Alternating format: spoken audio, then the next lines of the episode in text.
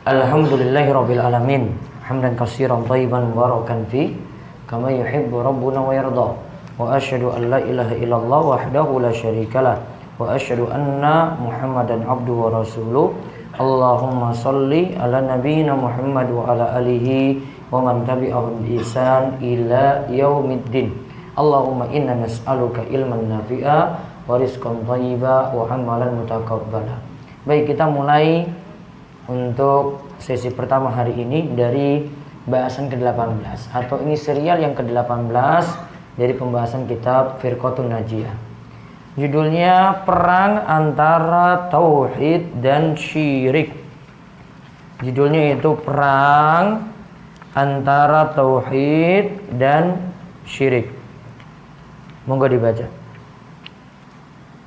Perang antara Tauhid dengan Syirik Sesungguhnya peperangan antara tauhid dengan syirik telah terjadi sudah lama, yang bermula sejak Nabi Nuh menyeru kaumnya agar beribadah semata-mata kepada Allah dan meninggalkan berhala-berhala yang mereka sembah. Nabi, Nabi Nuh selama 900 tahun menyeru kaumnya agar bertauhid, menyembah Allah semata. Akan tetapi kaumnya menolak keras, sebagaimana diceritakan di dalam Al-Quran, dan kaumnya berkata, Jangan sekali-sekali kalian berani meninggalkan penyembahan kepada tuhan-tuhan kalian.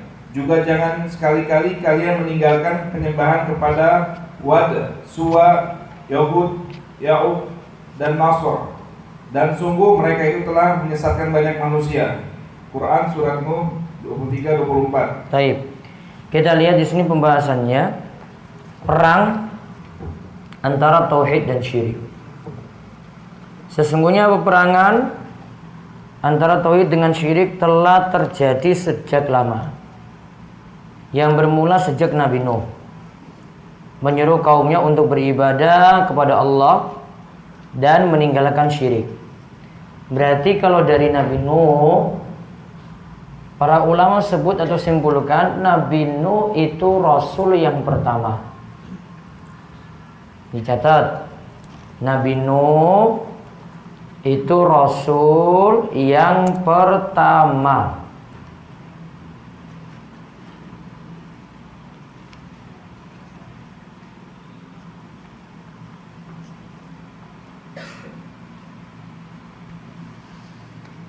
Dan kesyirikan itu mulai dari zaman Nabi Nuh alaihissalam. Bukan dari Nabi Adam. Namun dari Nabi Nuh alaihissalam. Bedanya sebagian ulama katakan apa beda nabi dan rasul? Di antara perbedaan nabi dan rasul itu adalah nabi diutus pada kaum yang sejalan dengannya. Nabi diutus pada kaum yang sejalan dengannya. Berarti tidak banyak pertentangan Sedangkan Rasul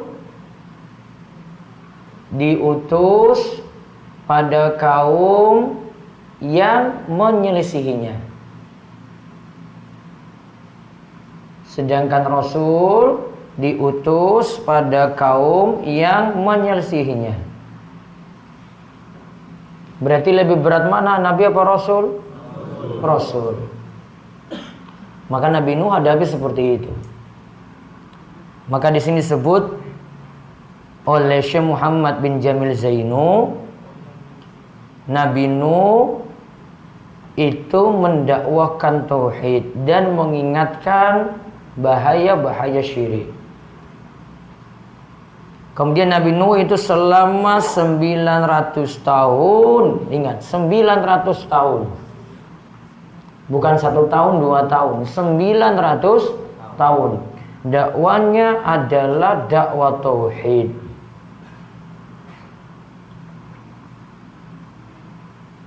Selama 900 tahun. Dakwanya itu dakwah tauhid.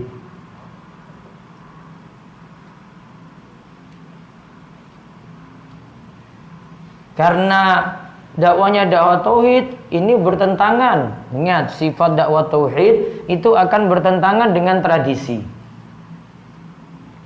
akan bertentangan dengan apa yang sudah turun temurun di masyarakat. Dan itu sudah jadi tradisi puluhan tahun bertahun-tahun. Dakwah tauhid akan seperti itu. Maka di sini dikatakan kaumnya menolak keras ya wajar karena yang dakwakan itu dakwah tauhid. Kalau yang didakwakan itu cuma fikih, nggak ada pertentangan terlalu keras seperti ini. Fikih paling cuma beda. Oh ini kunut subuh, ini nggak kunut. Cuma kayak gitu saja. Masih bisa ditolerir di sini. Dia masih bisa berjamaah di situ. Namun kalau yang dibahas itu masalah tauhid dengan tradisi tadi, wah itu sudah kontradiksinya luar biasa. Pertentangannya itu begitu keras. Maka mendakwahkan tauhid itu lebih berat. Karena harus di antara para di antara kesulitannya adalah pasti bertentangan. Nah, kemudian akan tapi kaumnya menolak keras, di sini lihat. Kaumnya itu mengatakan di dalam surat Nuh ayat 23 24. Wa qalu dan mereka katakan yaitu kaumnya mengatakan la tazarunna alihatakum. Janganlah tinggalkan berhala-berhala kalian. Sesembahan-sesembahan kalian. Wala tazarunna waddau wala suwa'au wala yaghutsa wa ya'uqa wa nasra. Jangan tinggalkan. Sini lihat nama berhalanya. Satu, wad. Kemudian nama berhalanya lagi, suwa. Kemudian nama berhalanya lagi, yaghus. Kemudian nama berhalanya lagi, ya'uq. Kemudian nama berhalanya lagi Nasra. Ada di situ yang pakai la di depannya. Ada di situ yang tidak pakai la. Coba perhatikan. Wat itu kan diawali wala tazarunna wadda. Ada la di depan ya. Terus wala suwa'a. Ada la atau tidak? Ada. Kemudian wala yagusa. Ada la atau tidak? Ada. Yang pakai la itu semua adalah berhala-berhala besar. Berarti yang dibawanya Ya'uq, Nasra itu berhala-berhala biasa. Itu bedanya itu. Al-Quran tuh kayak gitu. Gak mungkin sama. Oh ini pakai lah kok ini enggak.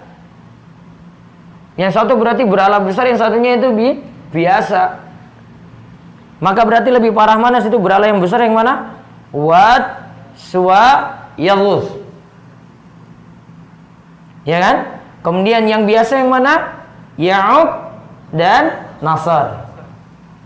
Sama seperti di tempat kita juga. Ada yang diagungkan itu berlebih-lebihan ada.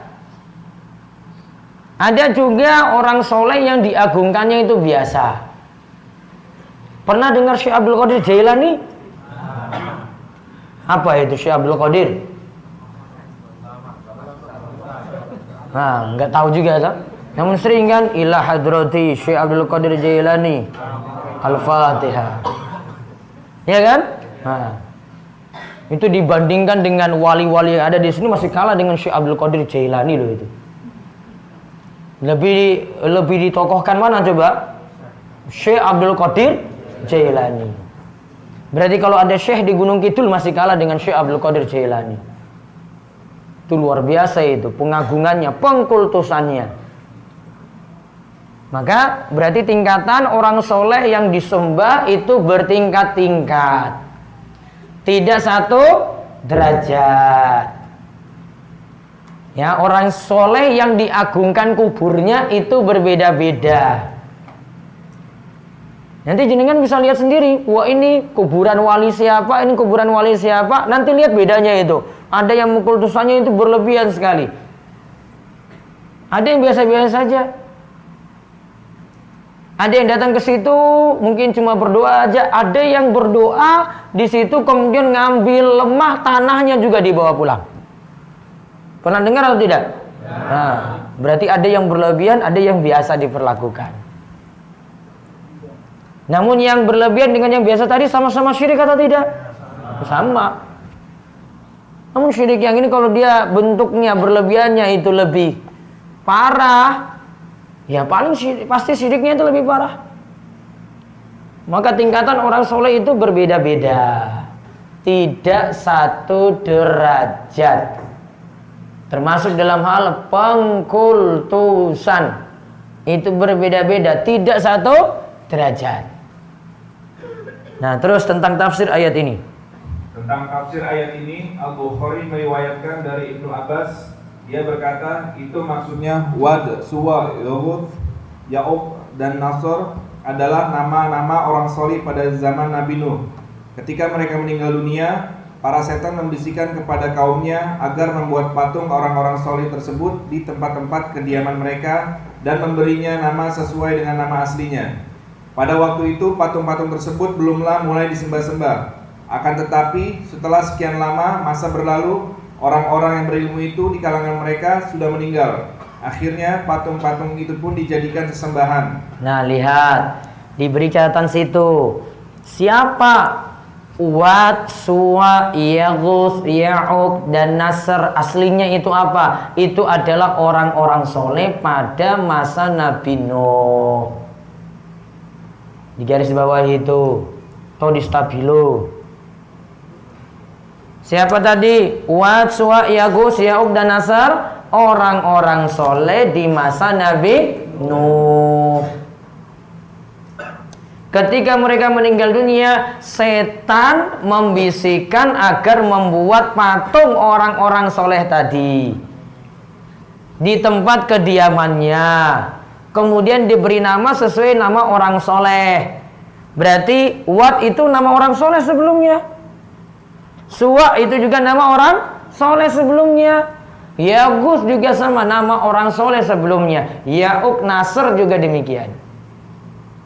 Itu nama-nama orang soleh. Pada waktu itu patung-patung tersebut belumlah mulai disembah-sembah. Sama seperti kita itu kalau buat patung untuk mengenang. Kita sebut patung apa itu? Patung monumen ya. Nah, Awalnya tidak disembah, namun ini bukan orang biasa, ini orang soleh. Oh dikenang, wah dulu ini Pak Kiai ini luar biasa dulu jasa-jasanya. Dibuatlah patung. Untuk mengenang dulu. Wah dulu itu jasanya kayak gini, kayak gini, kayak gini, kayak gini. Biar orang-orang itu ingat sama Kiai ini gimana caranya? Dibuatkan patung. Orang soleh ini dibuatkan patung. Lama kelamaan orang nggak tahu itu cuma mengenang saja. Akhirnya orang-orang berilmunya meninggal dunia. Kemudian patung-patung itu disembah. Berarti di sini ada larangan membuat patung. Itu secara umum. Lebih terlarang keras lagi kalau buat patung orang soleh. Ya lebih dilarang keras lagi kalau buat patung orang soleh. Apa masalah besarnya? Apa masalah besarnya? Karena lama kelamaan akan disembah.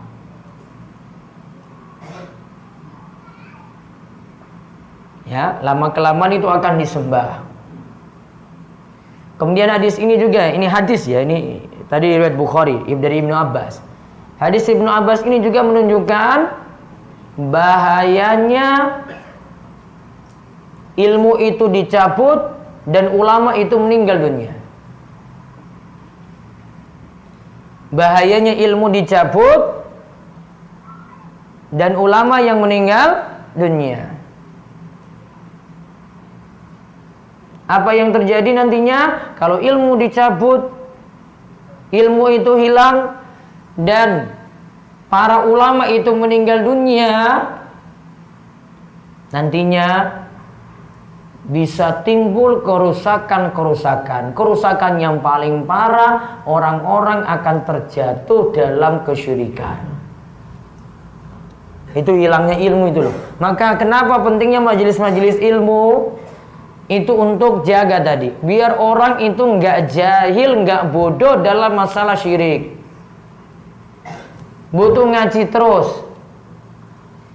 Ilmu itu masih dijaga, ilmu dari Al-Qur'an, ilmu-ilmu tentang hadis, ilmu tentang akidah, ilmu tentang tauhid itu butuh dijaga. Kalau majelis ini hilang, kerusakan yang ada, maksiat merajalela dan ujung-ujungnya yang paling parah, kesyirikan akan terjadi di mana-mana. Berarti kesyirikan di tempat kita. Yakin nggak di tempat kita itu bersih syirik? Hah? Sudah bersih syirik? Nah, berarti kalau masih banyak kesyirikan itu karena kita jauh dari ilmu agama. Berarti di situ pengajiannya itu kurang. Selain itu jauh dari rujukan-rujukan. Kiainya ada, ustadznya ada, ulamanya ada, namun tidak memakai rujukan yang benar. Terus yang benar itu bagaimana? Yang benar itu punya guru, belajar dari guru dan memakai rujukan yang benar dari Al-Qur'an dan hadis. Ya, dari Al-Qur'an dan hadis. Taib, sekarang lihat yang kedua. Kemudian setelah meninggal diutuslah para rasul lainnya. Mereka pun menyeru kaumnya agar beribadah hanya kepada Allah dan agar meninggalkan sesembahan-sesembahan selain Allah. Sebab mereka itu sama sekali tidak berhak untuk disembah. Perhatikanlah Allah telah mengisahkan tentang keadaan mereka di dalam firman-Nya. Dan kami telah mengutus kepada kaum Ad, saudara mereka yaitu Hud. Dia berkata, "Wahai kaumku, sembahlah Allah. Sungguh tidak ada Tuhan lain yang layak kalian sembah selain Allah. Mengapa kalian tidak mau bertakwa kepadanya?" Allah juga berfirman dan kepada Samud kami juga telah mengutus saudara mereka yaitu Solih dia berkata wahai kaumku sembahlah Allah sungguh tidak ada Tuhan lain yang layak kalian sembah selain Allah Allah juga berfirman Allah juga berfirman dan kepada penduduk Madian kami juga telah mengutus saudara mereka yaitu Suaib dia berkata, "Wahai kaumku, sembahlah Allah. Sungguh tidak ada Tuhan lain yang layak kalian sembah selain Allah." Allah juga berfirman, "Dan ingatlah ketika Ibrahim berkata kepada bapaknya dan kaumnya, Sesungguhnya aku berlepas diri dari apa yang kalian sembah. Aku hanya menyembah Tuhan yang telah menciptakanku, karena sesungguhnya Dia akan memberiku hidayah." Kaum musyrikin menanggapi dakwah para nabi itu dengan sikap menentang dan mengingkari setiap apa yang disampaikannya. Mereka memusuhi dan memerahi dakwah para nabi itu dengan segenap kemampuan dan kekuatan mereka. Lihat, ini ada satu, dua, tiga, empat nabi. Semuanya didustakan oleh kaumnya. Lihat Nabi Hud. Kaumnya itu Ad. Dicatat itu. Ini masalah kaum ini punya nama sendiri. Kaum Nabi Hud. Kaumnya itu Ad. Kemudian Nabi Soleh Kaumnya itu Samud. Kemudian Nabi Shu'aib. Kaumnya itu Madian.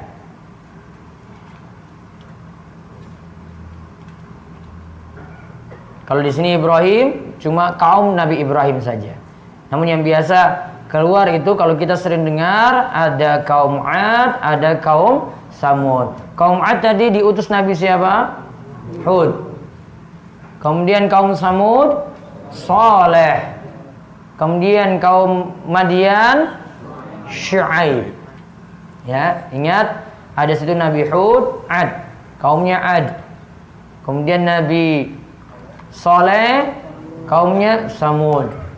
Kemudian Nabi Syuaib, kaumnya Madian. Semua ini ketika didakwahkan tentang tauhid, semuanya itu menentang.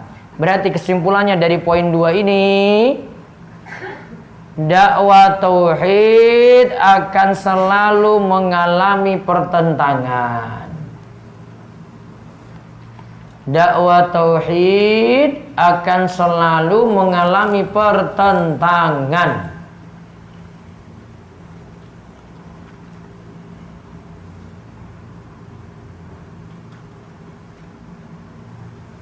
Justru kalau mulus-mulus saja tanda tanya. Ya, kok tidak ada pertentangan sama sekali? Kok dukun-dukunnya kok nggak ngamuk?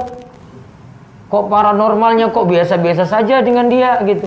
Malah dia mungkin jalan bareng dukun paranormal ini ustadznya.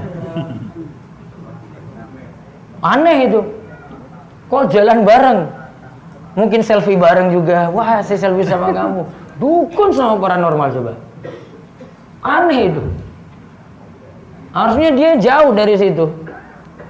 Ya, bukan jalan bareng, bukan ngisi bareng juga. Ya.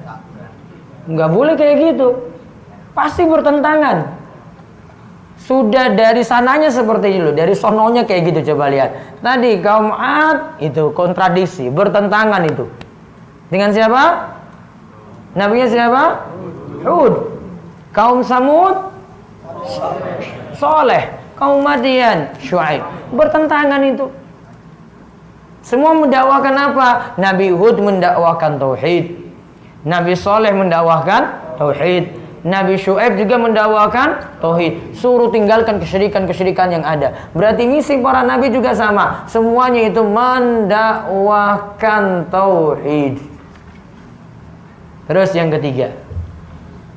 Sekarang kita ambil contoh yang terjadi pada diri Rasulullah Shallallahu Alaihi Wasallam sebelum diutus menjadi Rasul. Beliau di kalangan bangsa Arab terkenal dengan julukan As-Sadiq Al-Amin yang jujur dan dapat dipercaya.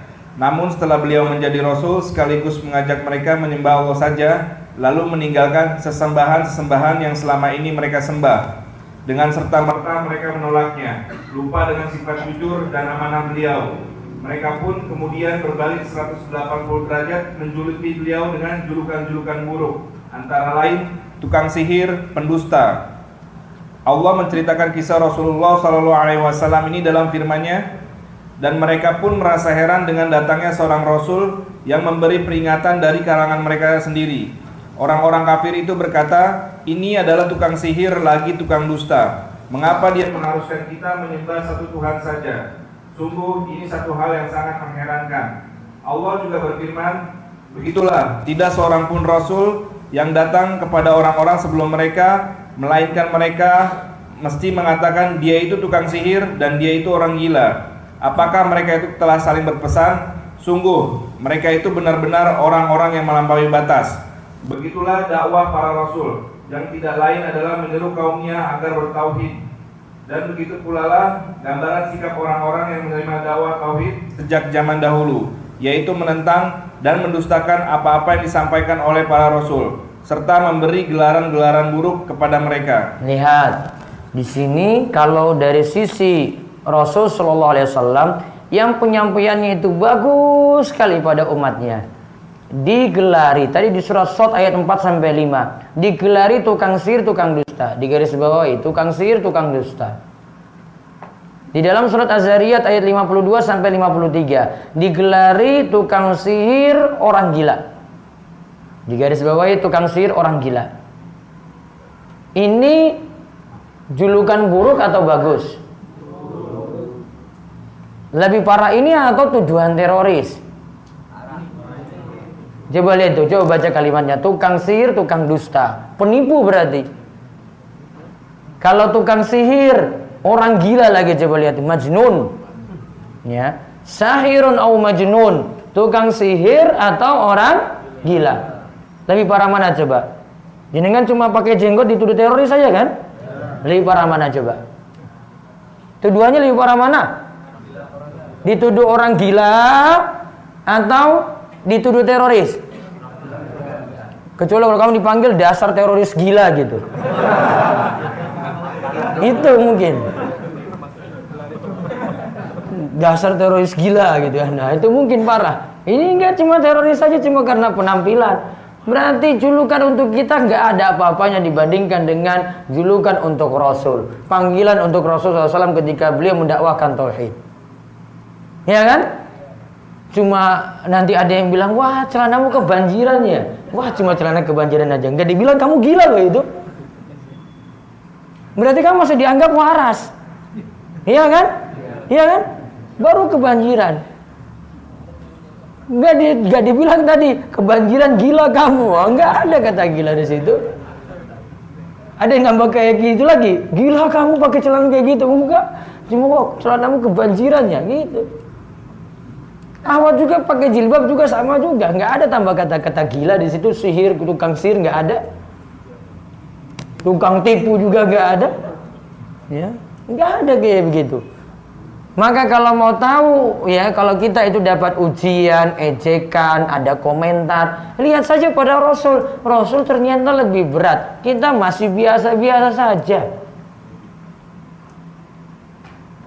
Kalau nggak berangkat jenengan nggak berangkat yasinan dituduh apa coba? Orang umum, cuma orang umum aja. Apa itu gila coba? Dia tambah gila lagi nggak? Hah? Wait dan dia itu nggak yasinan coba. Gitu ada? Nggak ada itu. Biasa aja. Ya terima aja santai ya orang masalah baru dibilang kayak gitu aja masih ada julukan yang lebih berat Nabi SAW julukannya itu lebih berat ya. jadi kalau mau lihat julukan-julukan wah dulu itu lebih berat lagi itu baru omongan ini baru sisi panggilan belum lagi untuk serangan fisik ini belum serangan fisik ini untuk Rasul SAW kalau serangan fisik lebih mengerikan lagi Rasulullah SAW itu pernah sholat itu siap-siap itu orang pembesar-pembesar Quraisy pasang taruhan. Siapa yang bisa bawa bangkai itu? Itu Rasul lagi sujud. Coba taruh di atas punggungnya pas dia lagi sujud. Fisik gitu kayak gitu. Sudah main fisik ini. Pernah kamu digituin nih, cuma gara-gara pergi ke masjid. Terus lihat kamu sholat. Ya, suruh ambil kotoran apa gitulah, taruh di punggungnya ini. Pernah nggak? Nggak kan? Berarti cobaan Rasul lebih berat. Jadi bantar dulu, ayo siapa yang berani? Ketika ada pembesar Quraisy yang maju ingin kasih bangkai itu, dia lihat di situ ada malaikat, sudah takut dia, ya gemetaran ketika itu. Mau maju gimana? Mau maju gimana? Uh malaikat itu, malaikat nampak depan dia. Terus orang-orang lihat dia, pembesar Quraisy yang lainnya lihat, Kenapa kamu dalam keadaan takut kayak gitu? Saya lihat di hadapan Rasul, di hadapan Rasul itu ada malaikat-malaikat siap untuk membunuh saya. Kemudian Rasulullah SAW sampaikan pada para sahabat, kalau dia itu maju, malaikat itu siap untuk membunuhnya. Tanda bahwasanya orang musyrik itu lebih nekat lagi. Bukan hanya panggilan orang umum tadi, bukan hanya panggilan teroris tadi, bukan hanya panggilan ini, wah fisik lagi mereka main. Lisan itu jalan, fisiknya juga jalan. Kalau lisan itu ini sebutan kayak gini kalau untuk sahabat dan Rasul SAW untuk membuat mentalnya jadi down. Mentalnya jadi jatuh. Oh, diomongin kayak gitu tadi. Ya, sama seperti jenengan dibilangin kayak gitu tadi. Ya, teroris, orang umum tadi misalnya. Itu cuma jatuhkan mental saja. Kalau mental kuat sudah saya jalan aja nggak masalah. Cuma dia ingin jatuhkan mental saya kok. Kalau fisik itu lebih lagi daripada itu bukan main mental aja itu nyawa itu. Bilal lebih ngeri lagi Bilal. Orang-orang yang lainnya, sahabat-sahabat yang lainnya, pokoknya kalau tidak menyebut Lata Uzza itu Tuhannya, siap untuk dibunuh. Ada yang darurat. Darurat boleh ucapkan. Maka dia darurat mengucapkan itu. Lata Uzza itu Tuhannya. Bilal katakan, walaupun saya dibunuh pun saya tidak akan ucapkan seperti itu. Saya mati-mati aja. Mau rela mati cuma gara-gara mempertahankan hidup, mempertahankan akidahnya tadi. Milih mati atau hidup dia milih mati aja sudah. Saya nggak mau ucapkan. Sahabat-sahabat yang lain ambil darurat di situ, kondisi darurat. Kalau ini enggak. Bilal katakan saya pokoknya nekat mati aja. Saya nggak mau ucapkan. Bilal akhirnya disiksa. Nih, lihat cobaan-cobaannya itu ada yang berat, ada yang ringan. Dan cobaan tadi, ya, ucapan kayak gini, ya, serangan kayak begini tergantung dengan kualitas iman. Makin berat kualitas makin tinggi imannya, maka cobaannya makin berat. Pernah dikatakan pada ditanyakan pada Nabi SAW ayun nasi asyaddu balaan. Manusia yang mana yang cobaannya paling berat? Beliau jawab, ya al-anbiya sumal amsal fal amsal para nabi kemudian yang semisal dan semisal lagi. Berarti yang dihadapi oleh para nabi cobaannya itu lebih berat. Nah, terus kita lihat lagi, mari kita tengok di zaman kita sekarang ini. Mari kita tengok di zaman kita sekarang ini. Bila ada seorang muslim mengajak kepada sesama muslim lainnya agar menjaga kemuliaan akhlaknya, memelihara kejujuran dan amanah, maka tidak akan ada seorang pun yang menentangnya. Akan tetapi, bila dia menyuruh kepada tauhid, yaitu mengajak manusia agar semata-mata menyembah Allah saja dan agar berdoa semata-mata kepadanya, bukan kepada para nabi atau para wali. Karena nabi dan rasul itu tidak lain hanyalah hamba-hamba Allah yang tidak mempunyai kewenangan dalam hal itu. Maka banyak orang yang akan menentangnya dan akan menuduh si penyeru tadi dengan berbagai tuduhan dusta. Tidak jarang dia akan dicap Wahabi agar orang-orang tidak lagi mau mendengar seruannya. Nah, dicap apa di sini? Wahabi. Kalau tadi Nabi itu apa tukang sihir, pendusta, orang gila. Ini cuma dicap apa? Wahabi. Wah itu di garis bawah itu dicap Wahabi. Terus Jika si penyuruh tadi membawakan ayat-ayat yang mengajak untuk bertauhid, maka akan mereka katakan itu ayat-ayat orang-orang Wahabi. Nah, lihat. Kalau itu bawa ayat-ayat tentang tauhid, wah itu hati-hati. Itu ayat-ayatnya orang Wahabi itu. Kamu kalau Pak, Bu, kalau jenengan itu mau pergi umroh, haji, hati-hati terima buku dari Saudi. Itu buku-buku Wahabi. Padahal cuma dikasih Al-Quran terjemah saja. Gratis. Walaupun ada buku juga, buku semua membicarakan tentang masalah ibadah, ayat-ayat yang berisi untuk mentauhidkan Allah, ingatkan tentang masalah syirik. Gak ada yang keluar dari itu. Sudah diwanti-wanti, hati-hati mbah, jenengan nanti baca buku Wahabi. Baca aja, terima aja. Ya, nggak usah takut untuk terima buku-buku sana. Buku-buku sana malah cetakannya itu lebih bagus daripada cetakan Indonesia loh itu. Kualitasnya. Coba lihat Al-Quran terjemahannya itu. Ya, Al-Quran terjemahannya itu jilitannya itu lebih bagus daripada punya Indonesia. Bagus-bagus. Wih, isinya juga mereka pertahankan itu. Sudah diterjemahkan dengan baik dari buku-buku asli. Itu cuma dari risalah-risalah kalau yang sekarang tersebar itu risalah dari Syekh Abdul Aziz bin Bas tentang masalah tauhid, tentang masalah ibadah. Ada dari Syekh Muhammad bin Utsaimin, ada dari ulama yang masih hidup belakangan Syekh Shalal Fauzan. Dikasih buku-buku tadi cuma ceramah beliau yang ringkas-ringkas diterjemahkan. Diterjemahkan, jadi risalah-risalah kecil ini terlalu besar ini. Cuma dibagi yang gratis-gratis yang kecil-kecil saja. Kadang dibagi lembaran-lembaran gitu. Untuk orang baca dapat ilmu. Dan itu sudah biasa di sana bagi-bagi kayak gitu, selebaran kayak gitu sudah biasa. Mereka kadang bagi sesuai dengan bahasa. Nanti mereka dapati uh, tenaga kerja dari Singapura, uh, dari Singapura. Tenaga kerja dari Filipina misalnya, pakai bahasa Tagalog itu ditulis. Diterjemahkan itu pakai bahasa Filipina sana. Orang Filipina itu yang dulunya itu ketika datang ke Saudi itu Nasrani kebanyakan masuk Islam itu rata-rata. Saya kalau lihat di Maktabah Jaliyah tadi di daerah Bat Hadiriyat itu hampir setiap hari itu sekitar lima orang masuk Islam. Nah itu buku-buku tadi diterjemahkan itu loh ke bahasa mereka dibagi ke mereka. Kemudian dai-dai mereka itu pakai bahasa mereka lagi ya putar ceramah keras-keras di pasar dengan bahasa Tagalog tadi. Dengan bahasa Filipin tadi. Akhirnya ada yang mau tanya-tanya lagi, belajar lagi, belajar lagi, belajar lagi, belajar lagi terus. Banyak yang masuk Islam itu sampai bosan gitu orang masuk Islam di sana.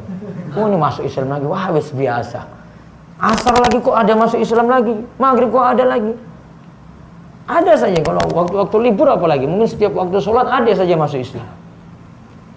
Karena dakwah di sana dipentingkan tuh dakwah akidah, dakwah tauhid untuk memahamkan orang tentang Islam. Orang-orang Filipina saja yang dari Nasrani aja paham itu mau masuk Islam. Diajarkan dengan lemah lembut. Itu sampai kalau musim haji dihajikan gratis itu sekitar ada 10 bis yang bis yang 45 orang itu. 48 orang.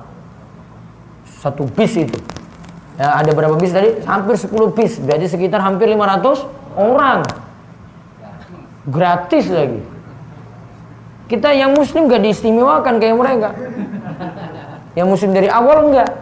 Mereka itu kalau di tenda hajinya dikasih sur, eh, apa door prize door prize. Ditumpuk di sini itu Apple semuanya ini, iPad. Wah. Kalau sini nggak bisa.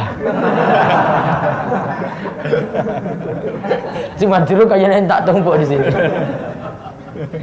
itu dikumpulkan situ ya Allah mereka kaum mualaf kok enak sekali dapat iPad kayak gitu kasih door prize tuh siapa yang dapat ini yang jawab pertanyaan ini dapat nomor ini gitu bawa pulang iPad coba gratis ya Allah pingin kayak gitu mimpi aja ya Hari Selasa penutupan iPad numpuk. Oh jenengan nggak bisa pakai iPad bangel mbak. Wangil banget. Android mawon. Ya. Namun Android juga enggak.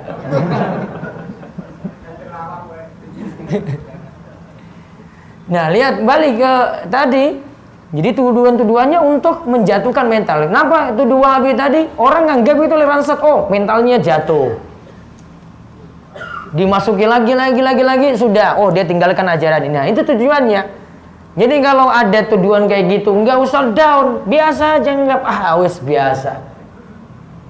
Walaupun dari keluarga sendiri walaupun dari masyarakat sendiri oh biasa. Cuma nanti jatuhkan mental ya serangan lisan itu cuma jatuhkan mental saja. Jadi cuma ngomong wabi.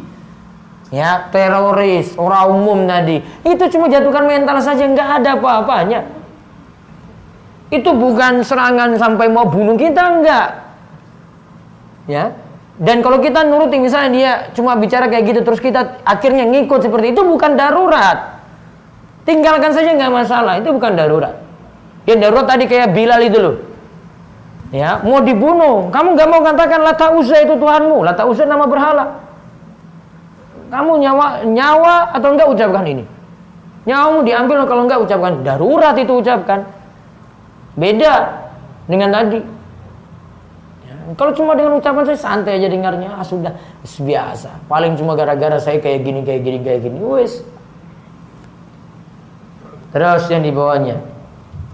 Jika si penyeru membawakan hadis, jika kamu hendak meminta, maka mintalah kepada Allah. Dan jika kamu hendak memohon pertolongan, maka mohonlah pertolongan kepada Allah. Mereka akan mengatakan, itu hadis orang-orang Wahabi. Padahal itu hadis Nabi saking Ibnu Abbas.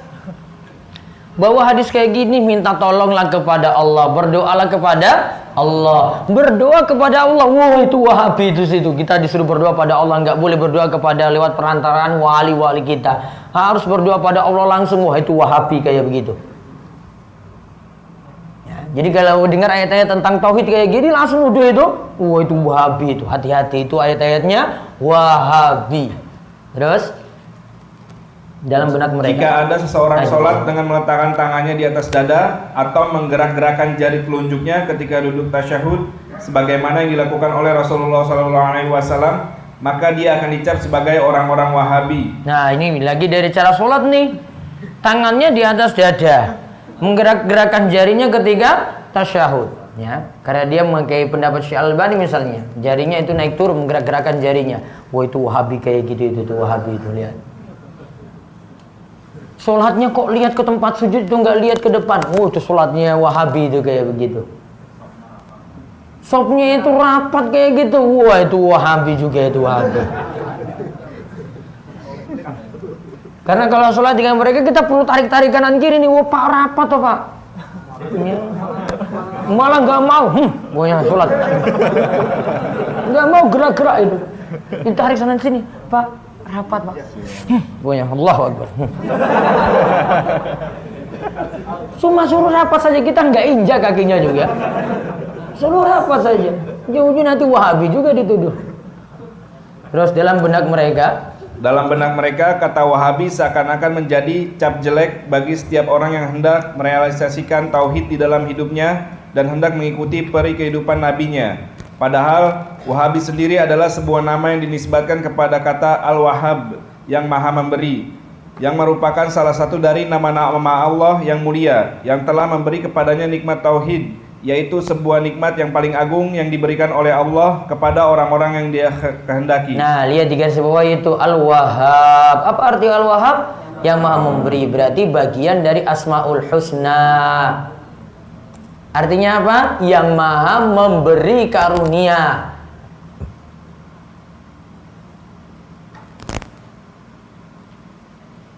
Berarti kalau dia sandarkan tadi, dia panggil dengan panggilan Wahabi sebenarnya itu kembali kepada Asmaul Husna, Allah yang Maha memberi.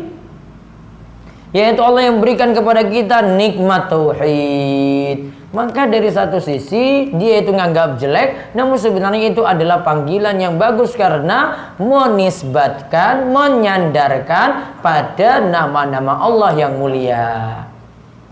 Jadi Wahabi berasal dari kata apa? Al-Wahhab, Asmaul Husna. Terus para pendakwa tauhid Para pendakwa tauhid hendaknya bersabar dan meneladani Rasulullah Shallallahu Alaihi Wasallam dalam hal kesabaran ini. Allah pernah berfirman kepadanya dan bersabarlah terhadap apa yang mereka ucapkan dan menjauhlah dari mereka dengan cara yang baik. Allah juga berfirman, maka bersabarlah kamu dalam melaksanakan ketetapan Tuhanmu dan janganlah kamu ikuti orang-orang yang berdosa dan orang-orang yang kafir di antara mereka. Nah, di sini dalam surat Al- Al-Muzammil ayat 10, Al-Insan ayat 24 menunjukkan solusi kalau kita diserang dengan lisan atau dengan fisik, solusinya cuma satu. Yaitu apa? Sabar. Wasbir ala ma yakulun. Sabarlah menghadapi ucapan-ucapan mereka. Wahjurhum hajran jamila. Jauhilah mereka dengan cara yang baik, disuruh jauhi. Sudah tinggalkan saja. Omongan itu nggak usah masukkan dalam hati. Mungkin walaupun itu awalnya sakit, dituntut sabar. Dan sabar memang itu diawali dengan rasa sakit terlebih dahulu. Yang penting hati kita nggak protes pada takdir. Lisan itu nggak banyak berbicara yang bukan-bukan.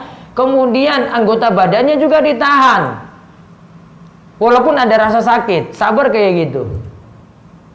Ada yang ditahan. Juga dikatakan di ayat 24 dari surat Al-Insan, fasbir li hukmi rabbika. Bersabarlah menghadapi ketetapan Rabbmu wala tuti minum asiman au kafura dan janganlah taati orang-orang yang berdosa lagi orang-orang kafir. Terus yang keenam. Setiap muslim hendaknya menerima setiap dakwah tauhid yang disampaikan kepadanya dan mencintai orang-orang yang mendakwakannya.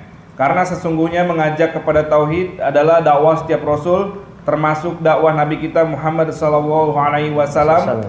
Maka barang siapa mencintai Rasulullah sallallahu alaihi wasallam berarti dia mencintai dakwah tauhid dan sebaliknya barang siapa membenci dakwah tauhid berarti dia membenci Rasulullah sallallahu alaihi wasallam. Nah, di garis bawahi kalimat yang terakhir, barang siapa mencintai Rasulullah SAW, berarti dia mencintai dakwah tauhid. Barang siapa membenci dakwah tauhid, berarti dia membenci Rasulullah Shallallahu Alaihi Wasallam. Maka tanda kita itu mendukung Nabi SAW, loyal pada Nabi, cinta pada Nabi, dukung dakwah tauhid. Cinta pada Nabi itu nggak mesti dengan merayakan kelahiran Nabi Wasallam. Namun dukung dakwahnya. Dakwahnya itu apa? Dakwahnya dakwah tauhid dan suruh untuk mengikuti beliau.